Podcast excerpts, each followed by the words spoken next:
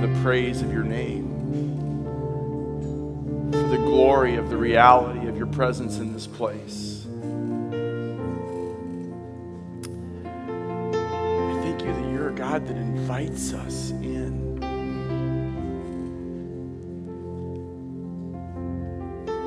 That Isaiah tells us that, that you say to us, Come now. Let's reason together. Come. Let's talk about this. Though you're stained red, you'll be white as snow. Though your sins are red like crimson, they will be white as wool. That's what the cross did. Not only are you the one who says, Come, who makes the offer, but you're the very offering that, that, that we find the result in. Oh, so Lord, let us come. Let us come boldly before the throne of grace. As we just were singing so boldly, let our hearts come boldly to you, confessing our junk. Because we know the promise that you're going to wash it white. You will annihilate it if we'll just come. You have come here. Come here into this world and you've come here into this place. Let our hearts respond and come to you. For the glory and the fame of your name, we pray these things. Jesus Christ, our Lord and Savior. And all God's people said, Amen. Please remain standing for the reading of the word. Is back on. Oh, hi. Are any of you suffering hardships? You should pray. Are any of you happy? You should sing praises. Are any of you sick? You should call for the elders of the church, of the church to come and to come and pray to come and pray over you, anointing you with oil in the name of the Lord. Such a prayer offered in faith will heal the sick, and the Lord will make you well. And if you have committed any sins, you will be forgiven. Confess your sins to each other and pray for each other so that you may be healed. The earnest prayer of a righteous person has great power and produces wonderful results. Elijah was as human as we are, and yet when he prayed earnestly that no rain would fall, none fell for three and a half years. Then, when he prayed again, the sky sent down rain, and the earth began to yield its crops. My dear brothers and sisters, if someone among you wanders away from the truth and is brought back, you can be sure that whoever brings the sinner back from wandering will save that person from death and bring about the forgiveness of many sins. James 5 13 through 20. Amen. This is the word of the Lord. Please be seated. Thank you, music team. Guys, what a. And, for, and Brian and, and, and you guys for praying. Um, there are mornings where I just feel like I ought to just say amen and be done because anything we do here from here on out is just going to be worse. Like, um, and then I have to stop and go, except that everything we're doing here from here on out is His Word, and that's never worse, right? So we are, we are in this series on prayer, but I, I want to remind you what led us to going into this, um, to spending like eight weeks on prayer. Because, because I'll be honest, like we, we pray more than any church I know. Now, I know there are churches that pray more than us. I'm not saying that. I'm saying out of the churches I know, we pray more. And, and whether it's in the amount of time we commit to prayer in our Sunday gatherings, whether it's things like even having those daily prayer pointers in our um, bulletin so that you can we can all be praying the same thing and those are posted on our facebook page and on our twitter page and they're sent out in the daily email that we send out because we're committed to this idea of praying together. Um, the amount of time like even in what we want to do in our d groups as far as praying for one another like we are a praying church. I, I believe that. And yet i also know that the lord has business for us in how and, and in, in our prayer life as a church family we have not arrived yet. And if I don't and, and outside of what Kylie just shared with us in Revelation, I know that's the ultimate arriving. But until then, I think there's much we could be doing to follow the Lord's lead in how best to pray. And so we felt led to not just say, let's do a message or two on prayer, but let's spend some time not talking about how to pray so much, but more about like the do's and or even or even why we don't pray, the busyness of life, etc. But more just in about the like like what is the motivation for our prayer, and then what is our attitude in our heart meant to be. And Mark did such a great job during our prayer time talking about humility and how it is the humility of our heart that leads to the kind of prayer we need to be praying. Not that anything we've done that the Lord has led us into has been wrong. It has been all, I mean, if you've been here for the last hour, you know that it has been all right. But there's more that we could be doing, right? And, and, I, and so I stopped and I was asking myself, so, so why don't we pray more? Like, why don't I pray more? And yeah, there's, there's all those practical reasons that we don't pray. But ultimately, what it amounts to, guys, is we don't pray because we don't think we need to. We're self sufficient. We don't think it will help that like somehow we are like like we are self um, fulfilling but i and those are big ones but I, but here's what i also think i also think that we don't pray more because we don't believe god really wants to help us because we believe that god is a god who sort of keeps us at arm's length we don't confess. Last week we talked about confessing our sins to him. We don't confess our sins to him because we're afraid that, we might, that he might actually just look at us and go, Yeah, not that one. Right? Like somehow we could hide things from him. I talked last week about how not only is there nothing you can hide from God, here's the thing you don't need to. We don't need to hide anything from God. And as we talk today about confessing our sins to one another, this, we, we don't do that well for the same reason. And here's the reason it's shame. Guys, it's, it, it, is, and, and you may not think of it as shame. You may not call it shame. You, that may be too strong a word for you. I'm here to tell you that what the enemy has done is he has turned what, what the Holy Spirit uses as conviction and he has twisted it to shame and it keeps us from God. And so I'm going to do something that I almost never do, and I'm going to review a little bit from last week by taking us back where to, we're going to start where we ended last week. So turn, if you would, not to James, our reading today, or the teaching passage today, but to back to Genesis 3. Here we go. And, and, and because if we if we don't understand this idea out of Genesis chapter 3, we will not pray as we ought. And and if we and here's the flip side though, if we do understand Genesis 3, we will pray powerful prayers. And we're going to see that in James today. Guys, if, if we want to be the kind of people that pray the kind of prayer that makes a difference, that moves the arm that moves the world, is what Spurgeon said, then, then what we have to overcome is what we see right here in Genesis chapter 3. And by we, I mean us and God, we overcoming it by his help. So look at Genesis 3 and verse 7.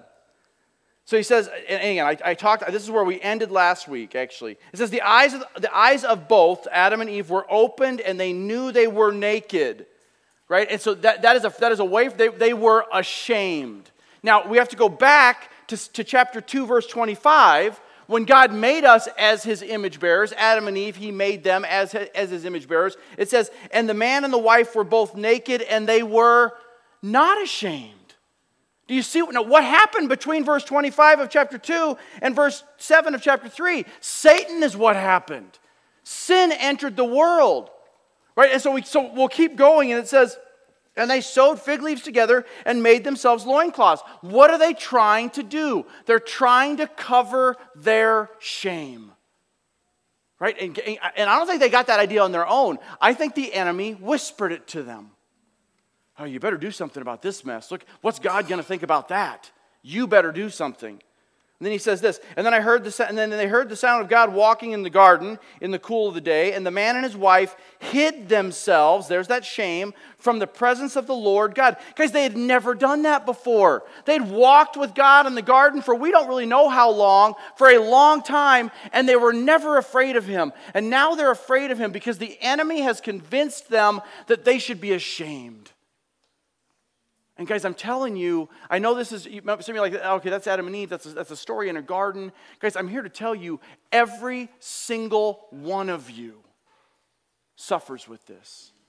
And the ones that don't think they do suffer the most. The people that come across as arrogant, as narcissistic, as it's because they have figured out in an unhealthy way how, to hide their shame. And that comes out in so many unhealthy ways. And so all, this, this is for all of us, and, and we all need to come to grips with this reality. It says, But the Lord God called to the man, Where are you? in verse 9. And he said, I heard the sound of you in the garden, and I was afraid because I was naked and I hid myself. Shame, shame, shame. Right? This is, this is what Adam is feeling. But then this, look at God's response Adam, who, who told you you were naked? Who put that voice of shame in you? You know who told him he was naked, right? Satan. Now, he does convict Adam. He doesn't just let go of the sin. He says, Did you do what I asked you not to do, Adam? That's conviction. That's the Holy Spirit. That's that moment as a believer in Jesus Christ. Because I remember my first 20 some odd years of not being a believer in Christ, being an atheist, as uh, Janine was talking about in, in the Ukraine, right? I was right here in America and I was an atheist, and I didn't feel shame when I sinned. And when I, be, and when I became a believer in Jesus Christ, I would love to say that all of a sudden I stopped sinning. That is not true. Those habits die hard. You spend 20 something years pursuing unhealthy habits, and they die slowly. And many of those habits I'm still trying to put to death today by God's grace. But what happened immediately from, from my, from the, in my regeneration, in being born again, was for the first time in my existence, I felt conviction. And that's what, that's what God's trying to do here. He's saying, he's saying, man, why? Because conviction is God's way of pointing us back to our need for Him. But, but what the enemy has done is the enemy has, has twisted that voice of conviction he's tried, he's tried to make his shame sound more like God's voice because he figures that will keep us from coming to God. And I, and I talked about these things last week, and we'll finish up our review. The ministry of conviction leads us back to God, but shame drives us from him. Right? Shame causes us to stay away from God. It causes us to, and this is what, how it relates to praying, it causes us to stop praying. Because, guys, if, we're, if we feel shame, for things because, because we all know we, we sin. Guys, being a Christian does not make you sinless, it does make you a saint in God's eyes because of what Isaiah said. He makes us white as snow. But the reality is, we all know we are in sin. We, we, we still struggle with sin. And because we don't get the grace of God, like understand the grace of God, our response is to hide from God which is exactly the opposite thing we're supposed to do. Because who covers their nakedness for them, Adam and Eve? God does, right? Look at, we're going to finish up in Genesis here in verse 21. And the Lord God made Adam and Eve garments of skin and clothed them. From the sacrifice of, a, a, um, of, a, of an animal, like as a picture of Christ, he covers their shame. It's a picture of him going, guys, if you'll just come, if you would have just, if you come to me, Adam and Eve, I'll cover your shame. I'll do it the right way. And it's a picture of the cross. What he's telling us today is guys, if you'll just come to me, come now, let's reason together. Come to the cross and I'll cover your shame. Guys, how, how do we hide our shame? You know how? We, we say things like this. So how you doing today? I'm fine. I'm fine. I'm good. No, I'm good. I'm good. Now, now you know what? We've, we've kind of replaced that with, with this, uh, you know, I, man, I, am here's, here's, the, here's the new one, right? I'm busy. Or, I, or, or I'm tired, right? Which goes along with busy. So, but, but none of those things have anything to do with heart issues. You know why? Because we are scared to death to actually say, you know what? I am hurting. Like I'm grieving the loss of my dad. We don't want to say that because we're afraid of people are going to think we're weak. We're afraid that they don't, they're, going to, they're not going to give us the time. We're afraid of the rejection. We're afraid that if it's actually something really dark, we're going to, they're going to be like, oh, oh boy, like really? And guys, that is all of the enemy. It is. I mean, there are, there are legitimate reasons we've earned that reputation with each other of not being a place where we can, where we can dump our junk towards each other. But we have to recognize this morning that that is the enemy's work in our lives.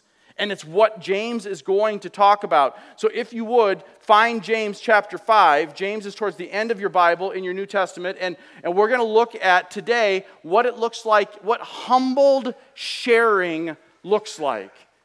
What humbled, and, and, then, and then more importantly than what it looks like, we're going to see from James the power that comes when we are willing to risk sharing. And what we're going to see is that, so, so, so the, the training thought that we have today is how does this idea of sharing our struggles with one another, how does it strengthen our soul? And, and James is the book that we were actually teaching through back when the pandemic started and we lost our school to meet in. And, and so we've been through James before, but we're going to look at James 5, 13 through the end of the book. And what we're to, what James is going to show us is that here's how it strengthens our soul. It invites people to participate with us. It ignites the power of prayer in our lives, and not just our prayer, but our prayer. Confessing our sins to one another is, is like the match that lights the power of prayer.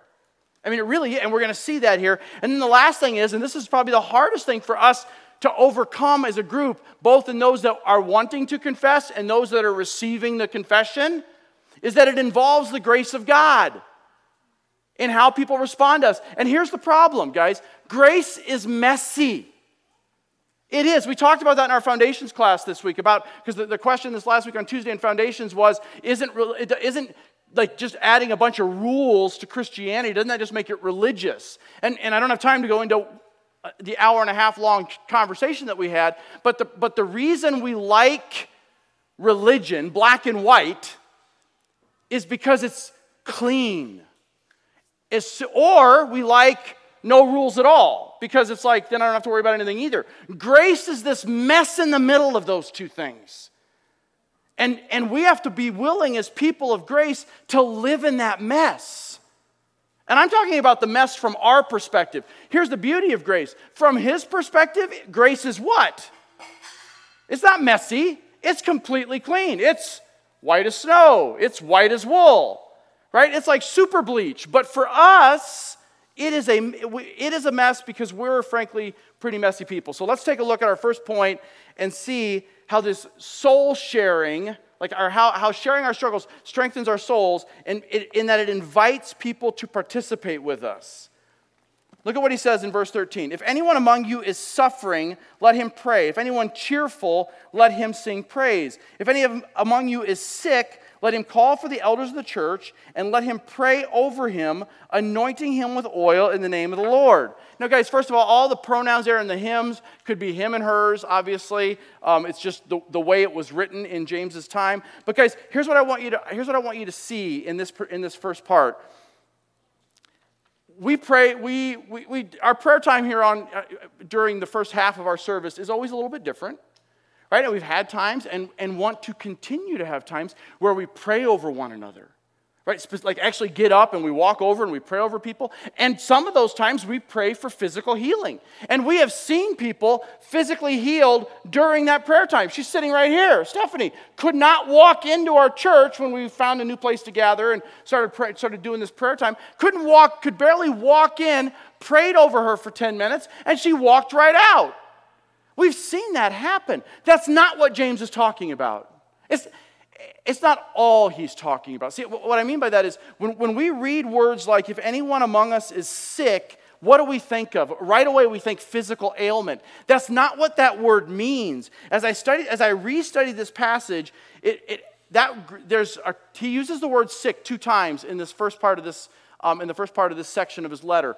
They're two different Greek words, and they both mean the same thing, more or less. It means weakness. So, what he really is saying here is Is anyone among you suffering? Is anyone among you cheerful? Guys, are those physical ailments?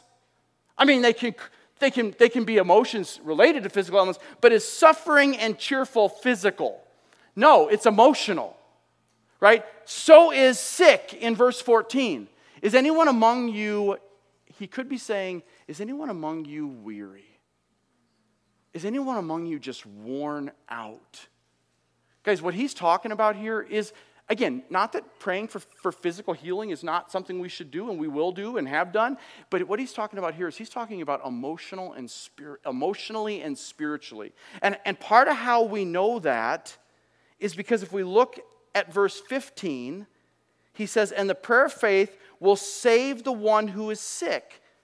And then he even goes on as if to double down on saying, guys, I'm not, and that word sick is like, is a different Greek word than in verse 14, but it means the same thing, to be weary, right? It, it says, and the Lord will raise him up, and if he has committed sins, he will be forgiven. So, we, so if we're going to assume that sick is only physical, then here's what we have to think that we have, to, we have to have some bad theology like they had in Jesus' day. What the Jewish people be, absolutely believed was your sin was the cause of your physical ailment. Right? So we either have to have that theology that if somebody is suffering physically, it's because they're sinning. Now, guys, can Hebrews 12 talks about the discipline of the Lord. One of the ways the Lord disciplined me 15 years ago, no, 18 years ago, was by giving me a physical ailment that I struggled with for almost a year because he was getting my attention. So, and it was because I was living in sin and he was waking me up. Now, so can physical ailment flow out of sin? Sure. But guys, just because someone is sick does not mean they're sinning.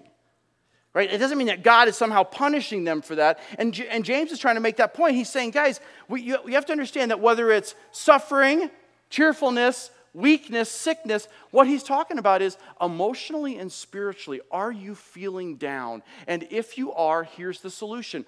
You, not initiated by the person who is feeling those things, that's a big deal. Uh, initiated by you call on the elders of the church to pray for them. Why is it a big deal that the person who's suffering initiated? Humility. There we go. Thank you. It because it shows the heart attitude. If you have to be convinced that you need prayer for something, then you're not really at the place God wants you to be, broken, to come and go, man, I need prayer. I'm, I'm not confessing it, I'm having it dragged out of me or just hoping they'll figure it out on their own. What he's saying is if, if you are, because that's where he's going to go next in our second point, but he's saying is if you if you are weak, hurting, emotionally, spiritually, then you initiate, invite people into that. Be willing to risk that. But, guys, that is so hard. Why is it easier to ask for prayer for physical things? It's out of our, it, could, it very well could be out of our control. Like, I didn't do anything to cause my bum knee, so can you please pray for my bum knee? Good. What, why else? It's obvious. It's obvious. Good. Less personal. It's just safer. And, and, and, and guys, physical doesn't necessarily have to mean like physical ailment. What about fit? Like, because here's the other kinds of prayer requests we get a lot work is crazy. I'm, I'm tired. I'm stressed. I'm busy. I, I, I ask for that too. Like when we're having our meetings, I'm like, hey, somebody says, hey, how can I pray for you right now? We, we're trying to ask those questions to each other. And more often than not, my flinch will be something about my schedule, something, eh, it will not be something emotional or spiritual. Why? Because that's risky it can be shameful. Like it, it, it can make, and it's the enemy. And, and, so what I'm doing is I'm sewing, when I, when I say, well, just pray for my busy schedule, I am sewing together fig leaves to cover my shame. Right? Instead of going, man, I am just really struggling right now with patience with my wife because of whatever, or with something with my, whatever those things are. Right? Like I'm just not, I, I'm not willing to risk that. So at your, look at your talking points question. It says, um, they're on the back of your little notes taking thing if you didn't know that or not. It says, how does open, I'm sorry, it says, um, what keeps us from asking for help? So, what kinds of things keep us from asking for help? Pride. Fear of man. Man, what are they going to think of me if? Good.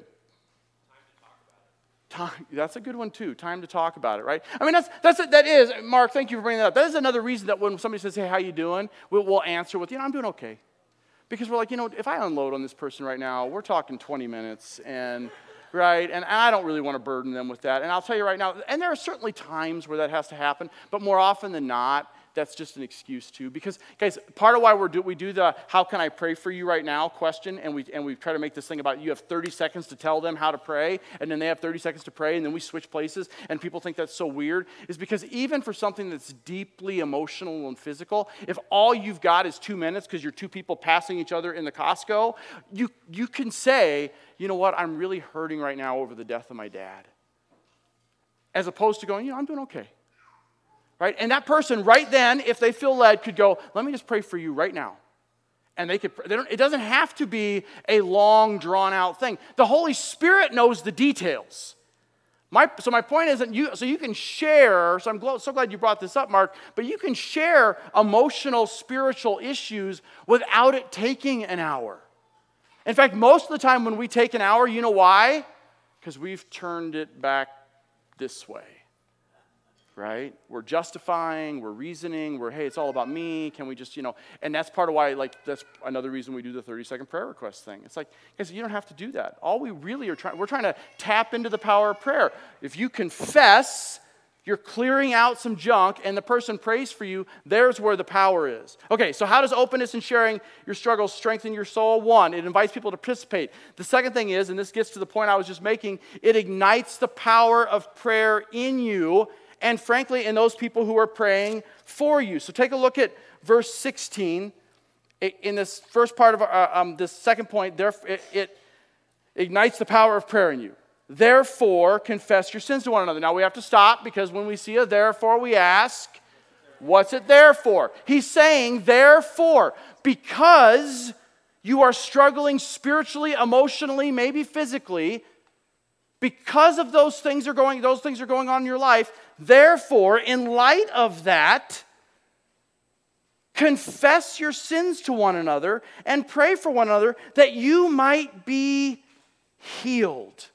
Now guys eh, just to because we see the word healed and we think physical ailment I'll let you know a little secret. That word healed there in the Greek isn't talking about physical healing. All, everywhere outside of the Gospels in the New Testament that that word in the Greek is used, it's used for faith. It's used to talk about healing faith. For example, Romans, um, I'm sorry, in um, 1 Peter 2 24. Don't turn there, but in 1 Peter 2 24, he says, He himself bore our sins on his body on the tree that we might die to sin and live to righteousness. By his wounds we have been, same Greek word as James is using. So is, is Peter saying, by his wounds we have been cured of every physical ailment? Well, I sure hope that's not true because then the cross didn't work, because there are physical ailments. Right? What he's saying is you have been healed spiritually. You've been healed faithfully. Guys, as remember last week I, I, gave the example of our triangles and the idea like in our marriage, if, as, as we grow closer to Christ, I think it was last week, we grow closer together, and that's true in a family, and it's also true in a church. Guys, that same idea is playing itself out in this idea of confessing our sins to one another. See, the thing is, if we confess, if we first, because part of it, when you confess your sins to one another, chances are pretty good you've confessed them to Christ. So you've already turned your eyes upward to look to Him. And as, as you invite people in from the church, your church family, into that journey with you, you're, we're all growing together. Because we never leave those moments, we always leave those moments feeling closer to Christ. Those moments meaning when, when someone has confessed their sins and we've prayed over them, Everybody, everybody, not just the person who got prayed for, everybody feels closer to Christ. Right? When Debbie last week shared her struggles with a friend, and, and like you, I could feel the room growing closer together as she's asking for prayer for that. That's what confessing does. Guys, look at so so let me ask you this. So, so if we're willing to confess our sins to one another, who are the kind of people we should be asking to pray for us? People who what? Confess their own sins, because that's where the power is. Like it's in other words, it's people who believe in the power of prayer. Look at look at James, just turn a couple pages to James 1 verses 6 through 8. So James says, But let him, so I'm in chapter 1, verse 6, but let him ask in faith with no doubting, for the one who doubts is like the weight of the sea, tossed by the wind, for that person must not suppose he will receive anything. So he's saying, if you're not praying, believing, don't figure you're going to get what you're praying for because you're double minded and unstable in all your ways. If we don't believe that the cross is sufficient, if we don't, or accomplish the work, if we don't believe his grace is sufficient, we will not confess our sins. So why in the world, when, when, when someone says, hey, can you pray for me? Oh, yeah, sure, I guess I will because I'm, I have a title of elder, so I'm going to go over here and I'm going to pray for you, right? But I don't really believe in the grace, like fully believe in the grace of God. I come to that person as a double minded man. What's the, that prayer is a wimpy prayer. Right? He's saying, no, you need to pray believing. But what keeps us from praying that way, especially when it comes to our sins? The answer is shame. Guys, the answer is we struggle with this idea of is Christ's work on the cross really sufficient for me? And, and oh man, if it is, or if, I, if I'm not sure it is, what, what are they going to think if I tell them my sins?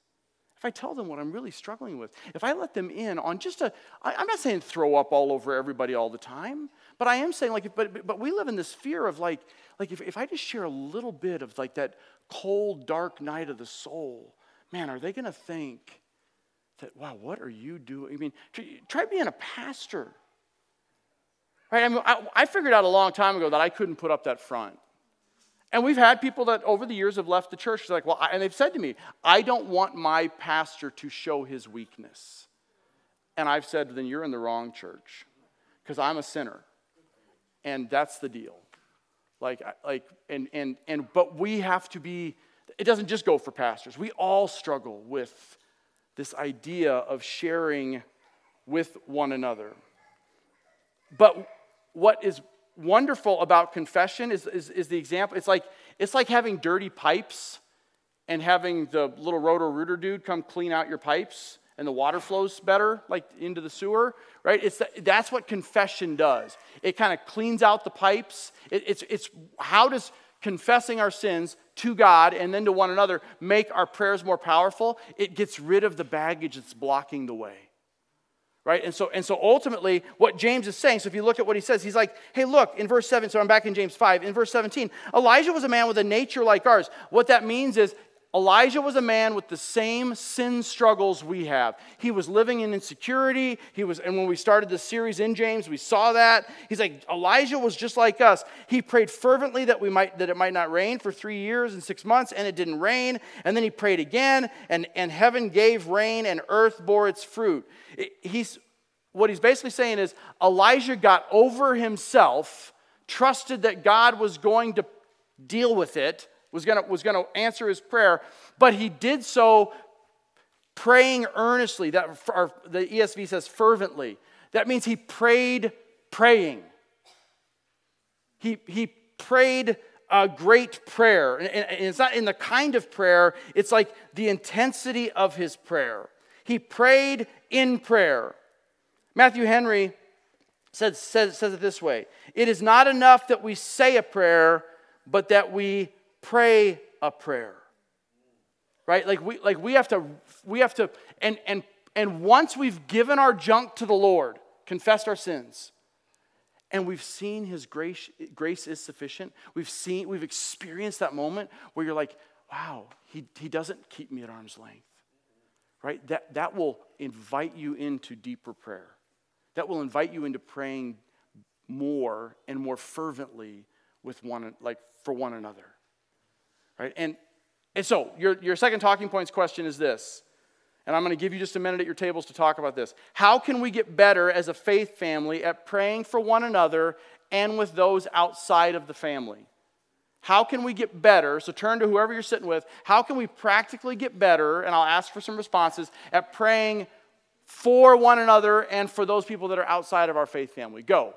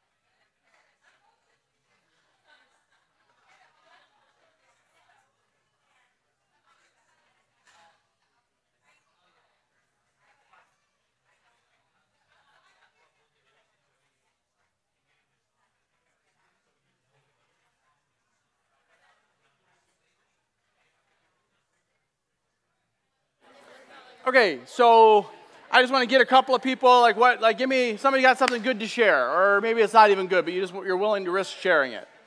Because we are a safe place here. So, um, yes, mom.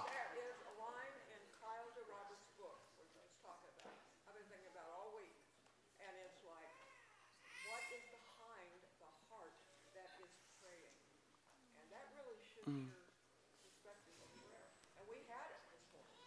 So what? So I. So she was referring referencing this book that I'm going to read from here in just a minute, um, and just talk about like what is it? What is at the heart behind the one praying, or at the heart of that prayer? And guys, that's that is a huge thing. Like like along like what we have to get better at.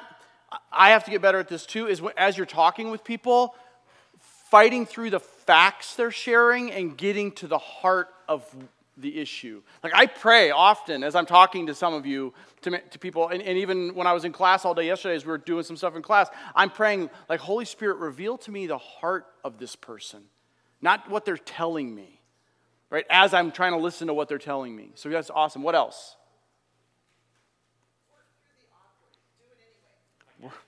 I love that. Work through the awkward, do it anyway. What'd you say, Mark? He's like, work through awkward? All right, I'm out there. Let's go.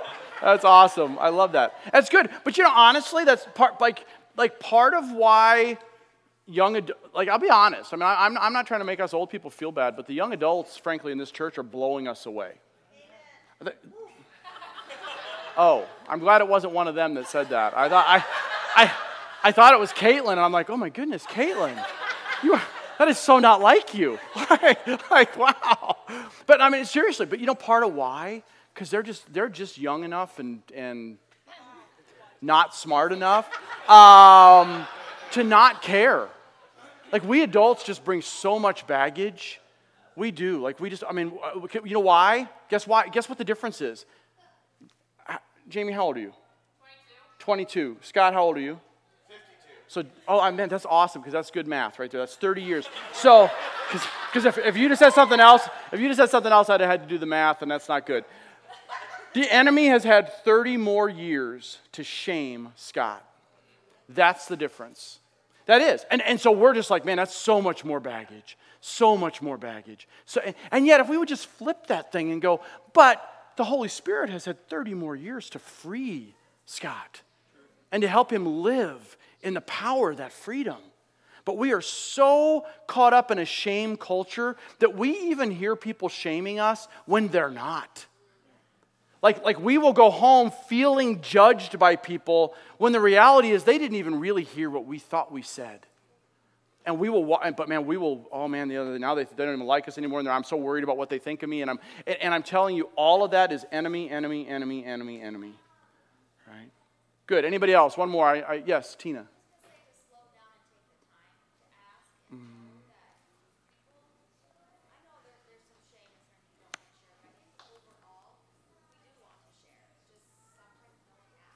Mm.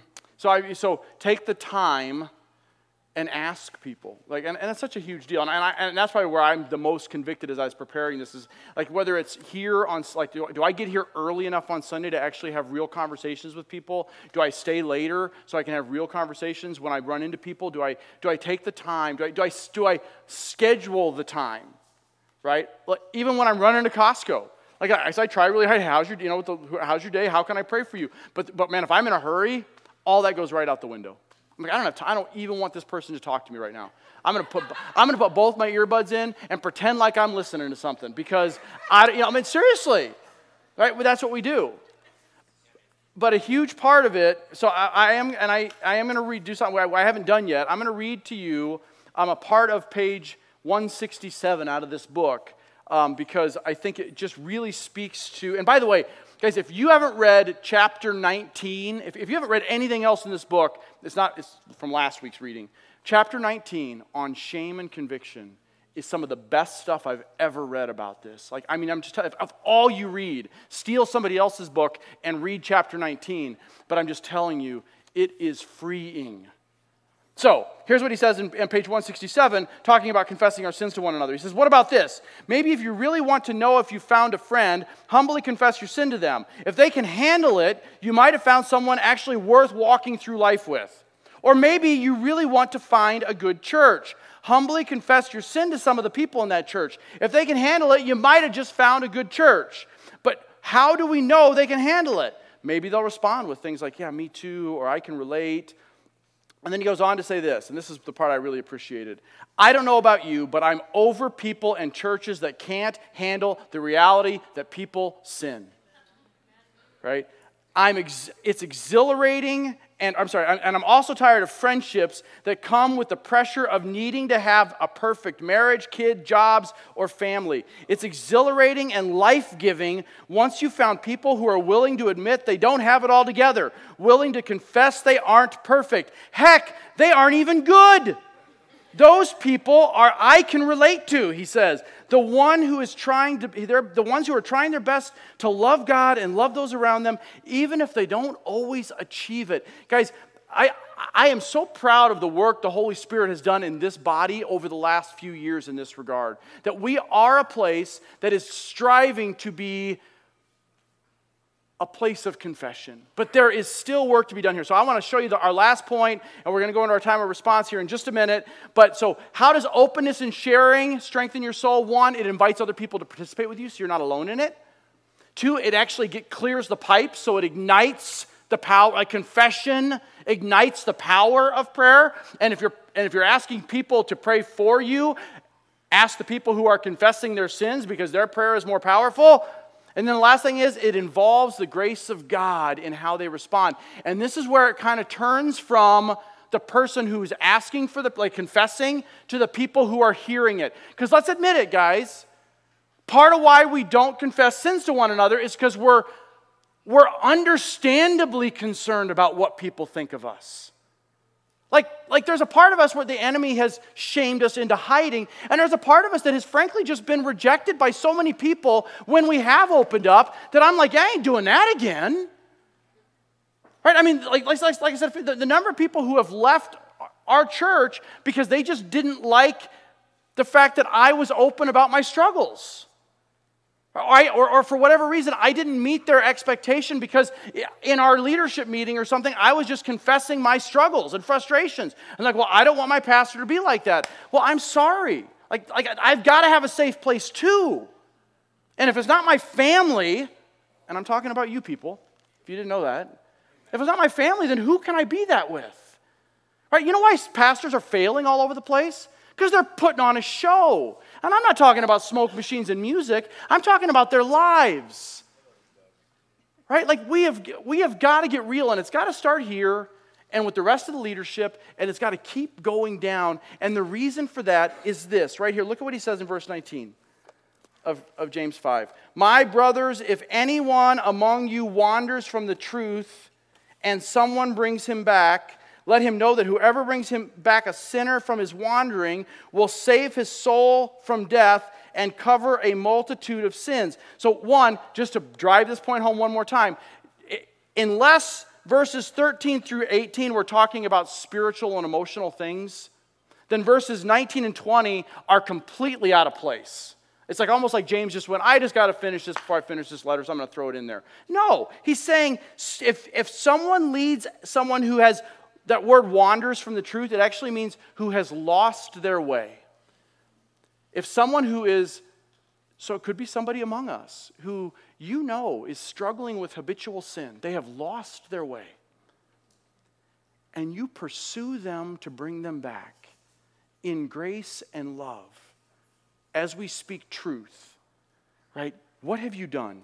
You have saved a soul from death and covered a multitude of sins. Some of those people may be unbelievers. So I, I, get that there's a lot there that we're not going to talk about. But ultimately, he's saying spiritually, this is, but, but here's the key for us. How do you respond when people confess things to you? How do you, how do you respond when your spouse confesses things to you? Parents, you want to raise up a bunch of legalistic children like I did? And, I, and, I, and I, that's not their fault, it's mine. How do I respond when, when, the, when I see somebody who isn't living the way I think they are supposed to live? Right? You'll raise a bunch of, you'll, you'll raise a bunch of Pharisees. Now, I praise God that He has broken that out of us over the last few years, although there's still Pharisee that shows its ugly head in my life and in theirs. But I'm telling you, it, it's how do we respond to people that are coming to us, whether overtly because they're confessing it or even covertly because they're just showing it, to sin? Are we doing it the way Jesus would? We're done in James. Turn to John chapter 8. Turn to John chapter 8. Guys, our job, it's a couple of quotes that'll come up on the screen. Our, I've used them before. Our job is to love people without inquiring whether they are worthy of it. Right? Jesus didn't ask, Is this person worthy of my love? Why? Because the answer was no, and he didn't care. Right?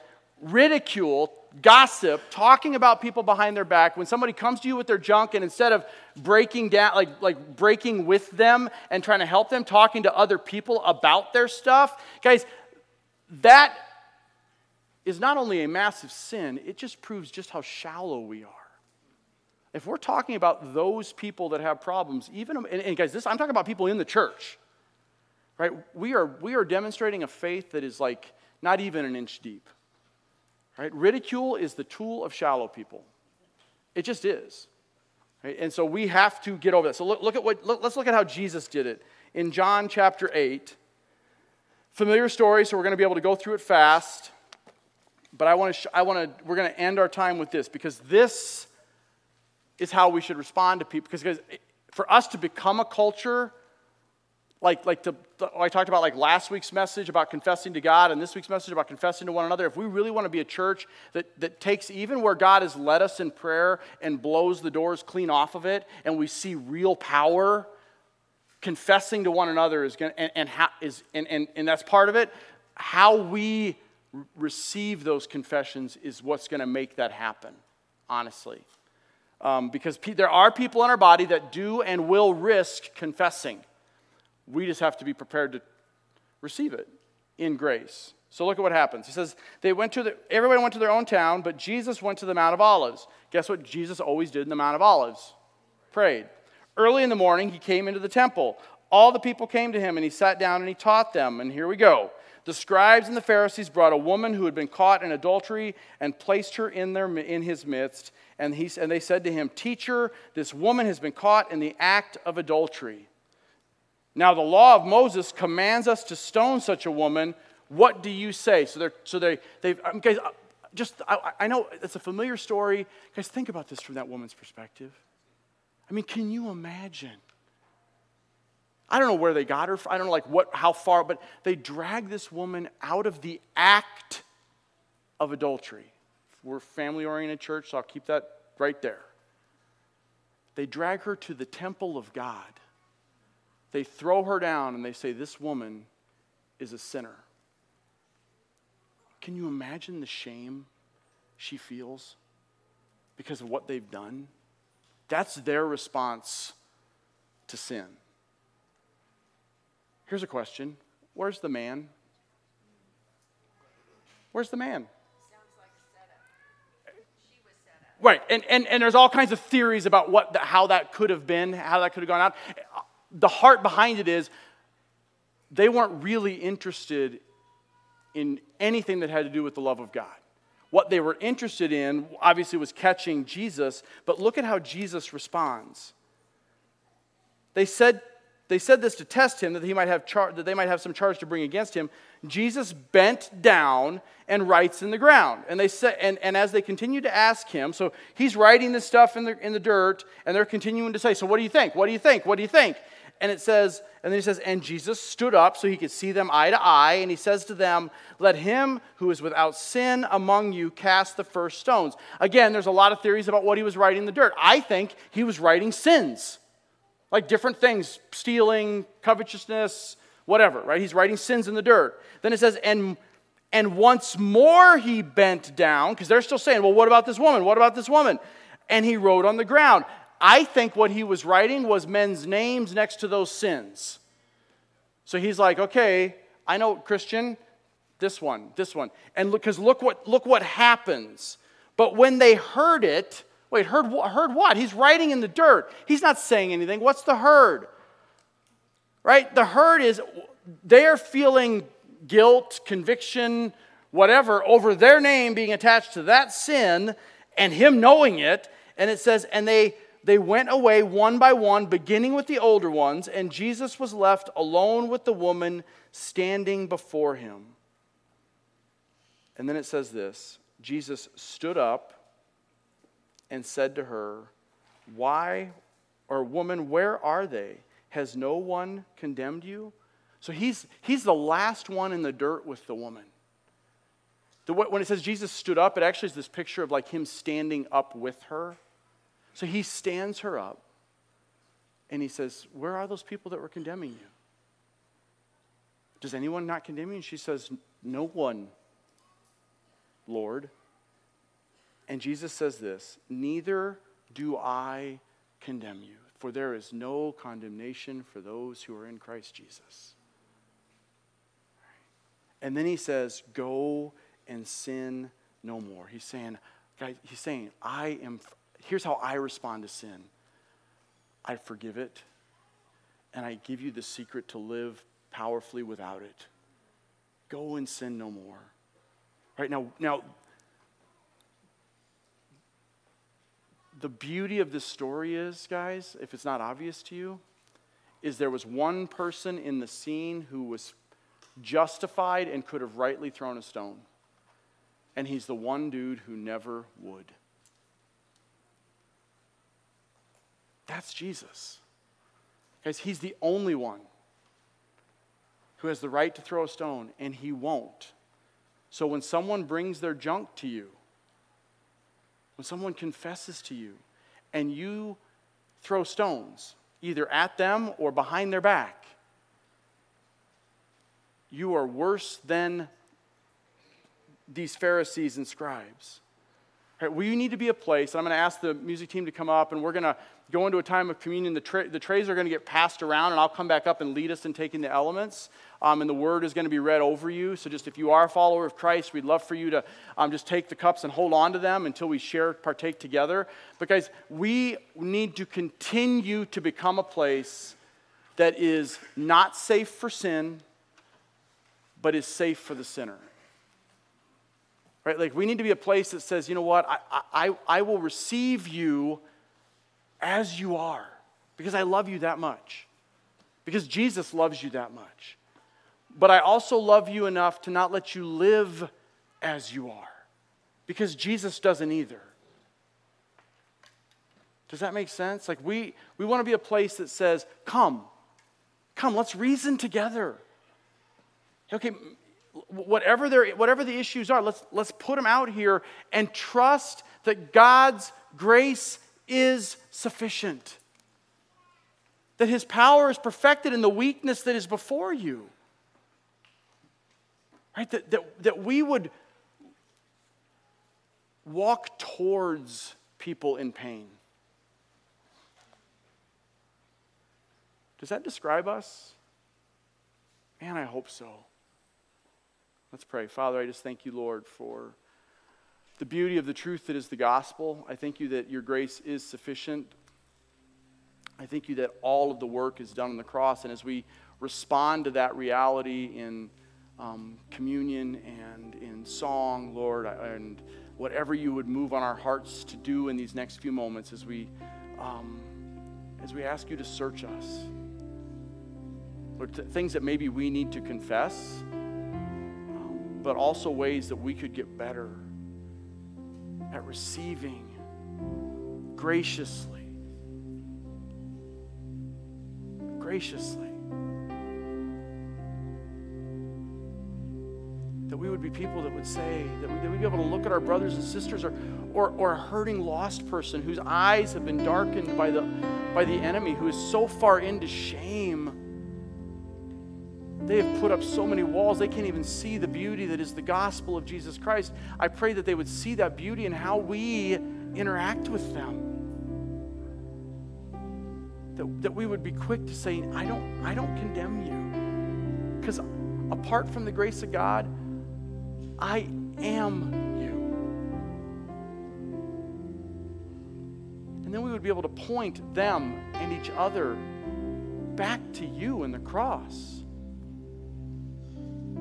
And in doing that, watch what you do in our lives. That's the beauty of it, Lord. The beauty of it is the beauty of the gospel. That there is freedom here. That there's there is no place for shame. Pursued Adam and Eve. He said, Where are you, Adam? Who told you you were naked? Who did that to you? Oh Lord, I pray that you would help us be a people that can help each other say, Who did that to you? Like, who, who put you in this place where you feel so defeated and unworthy when the God of the universe has made you into his image and you are of infinite value to him because his son died on a cross. Goodness, Lord, why do we cheapen your grace in how we deal with each other and how we deal with our own junk? Let there be no place for that here. Not in my heart not in our heart.